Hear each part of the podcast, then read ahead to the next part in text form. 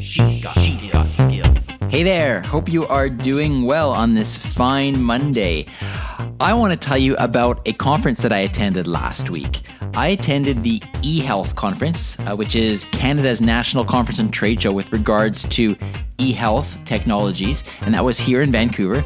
Um, and just as an aside, I actually got to meet one of the um, Alexa in Canada community members who lives in Vancouver and came out and uh, we sat down and chatted for a while and it was fascinating to chat with him. So if you're listening, Michael, shout out to you, Michael. It was it was uh, great to meet you.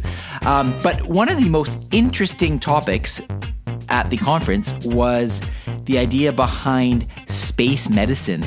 And um, some of the speakers included Robert Thirsk, um, an astronaut, and Isabelle Tremblay, who is the director of life science and space medicine at the Canadian Space Agency. And it was fascinating because they were talking about how AI and things like Alexa and other similar voice first technologies are going to be so instrumental in the quest for humans to go to Mars.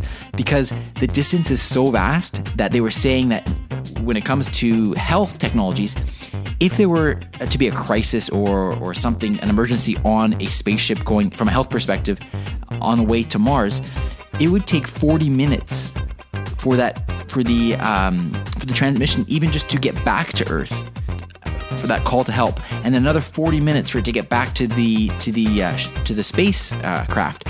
So you can imagine that almost two hours can pass, and so nobody, no human being can know everything there is to know about all the topics. So AI and things like Alexa are going to become crucial in this type of endeavor because you're going to be able to, in the future, very soon, likely, be able to ask questions about your healthcare or about any other issues that are going on and be able to get um, the knowledge that has been previously programmed into the AI.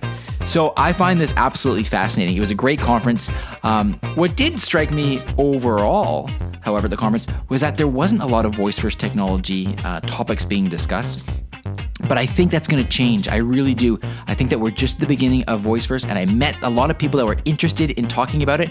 And I think next year it's going to be very different. Anyway, shout out to the conference organizers. It was a great job, and I had a great time. So um, I'll keep you updated on other events that are coming up as well. Hope you have a great day. And make sure you're listening to tomorrow's uh, flash briefing and podcast. We have a really, really great speaker. So check it out.